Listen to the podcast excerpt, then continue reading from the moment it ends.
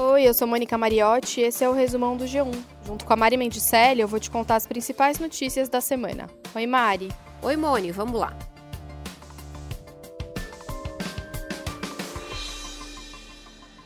A gente começa falando da cúpula de líderes sobre o clima. O encontro de dois dias foi comandado por Joe Biden e Kamala Harris, o presidente e a vice dos Estados Unidos. No primeiro dia, teve discurso do presidente Jair Bolsonaro. Pressionado dentro e fora do Brasil para diminuir o desmatamento da Amazônia, Bolsonaro adotou um discurso moderado. Ele não ficou falando que o Brasil era vítima de uma campanha de desinformação sobre a Amazônia, como fez na Assembleia da ONU no ano passado.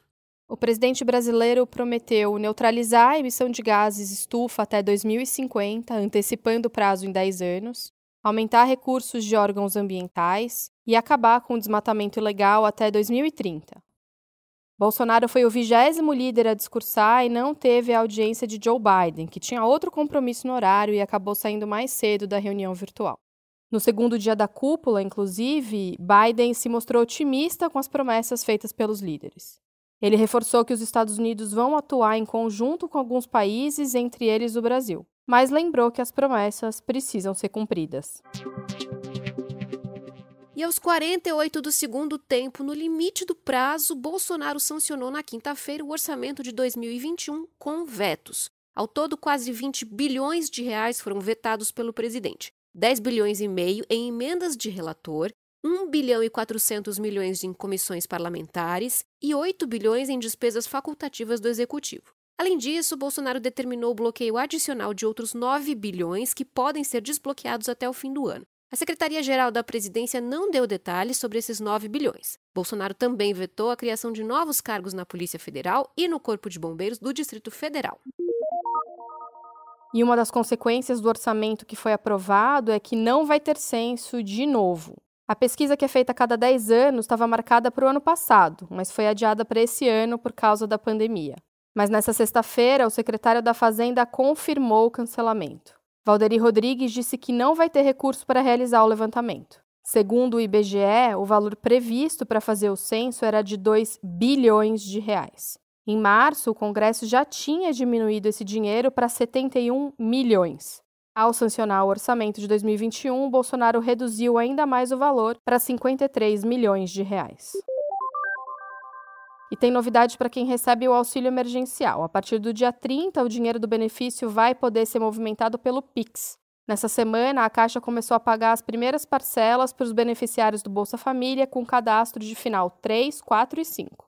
Para consultar a situação do benefício, você pode acessar o aplicativo do auxílio, o site da Caixa ou do governo federal. E nessa semana, o Brasil passou a marca de 380 mil mortes na pandemia. Um dos lugares em que a situação está pior é São Paulo, que já registrou mais de 90 mil mortes em decorrência do coronavírus. O mês de abril, mesmo antes de acabar, é o pior mês da pandemia no estado. Em compensação, o Estado continua a flexibilização que começou no último domingo, dia 18. A partir de sábado 24, vão poder funcionar com horário reduzido restaurantes e bares, salões de beleza e barbearias, atividades culturais como museus, cinemas e teatros e academias. Agora o assunto é vacinação. A Fiocruz entregou 5 milhões de doses da vacina Oxford AstraZeneca. A ideia inicial era entregar esse lote em duas etapas, mas o primeiro prazo, na quarta-feira passada, não foi cumprido. Então a fundação entregou as 5 milhões de doses de uma vez só. A projeção da Fiocruz é entregar quase 19 milhões de doses do imunizante no mês de abril. Já o Instituto Butantan retomou a produção de outras 5 milhões de doses da Coronavac. O processo tinha sido suspenso por falta do IFA, aquela matéria-prima que vem da China. O Instituto recebeu, com 20 dias de atraso, metade dos insumos previstos. O restante deve chegar no final de abril, sem uma data definida ainda.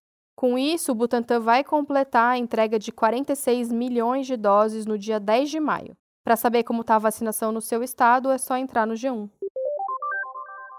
E o Senado determinou que a primeira reunião da CPI da Covid será na próxima terça-feira, dia 27. A decisão foi do senador Otto Alencar, ele é o mais velho da comissão e por isso deve conduzir a eleição da mesa. Os membros da comissão vão ter que ir ao Senado para eleger o presidente e o vice da CPI. O roteiro prévio apresentado nesta semana prevê ouvir ministros, quebrar sigilos e fazer acariações. Esse roteiro precisa ser aprovado na comissão assim que começarem os trabalhos.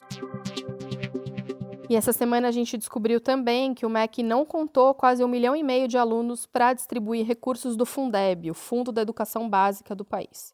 O alerta foi feito pela Confederação Nacional de Municípios. Segundo a entidade, os números apresentados pelo MEC não batem com os do censo escolar de 2020. Isso fez com que vários municípios não recebessem os valores mínimos previstos em lei.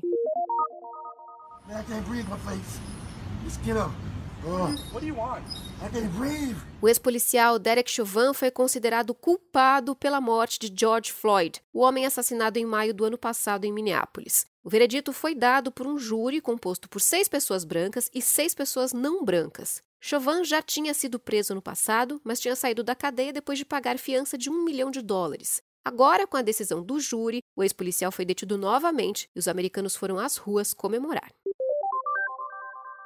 Já no esporte, o assunto que dominou foi a Superliga Europeia, anunciada nessa semana depois de meses de negociações. O torneio ia ser restrito aos times mais ricos do continente e convidados escolhidos a dedo, mas o projeto não durou mais do que dois dias. A Superliga foi duramente criticada por jornalistas, atletas e ex-atletas, especialmente na Inglaterra. A justificativa desses clubes foi que a pandemia agravou os problemas financeiros e as receitas de hoje não dão conta do recado. Quem era contra a Superliga dizia que centenas de times iam ser excluídos da disputa, o que ia criar um abismo ainda maior entre os clubes mais ricos e os mais pobres. Isso poderia inclusive acabar com muitos desses times menores.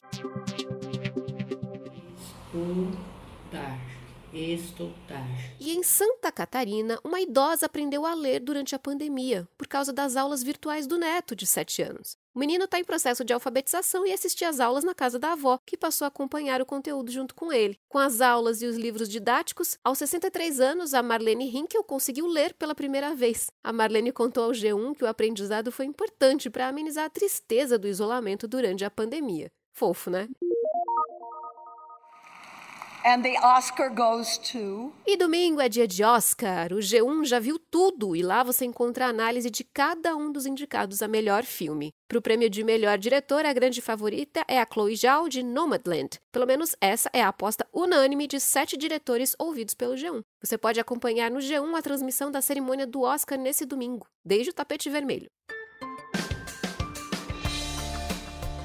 Esse foi o Resumão, podcast semanal do G1, que está disponível também nas plataformas digitais de áudio. Esse programa foi feito por mim, pela Mari e pelo Gabriel de Campos. Beijos, bom fim de semana, tchau. Bom fim de semana, pessoal, se cuidem. Beijo, até mais.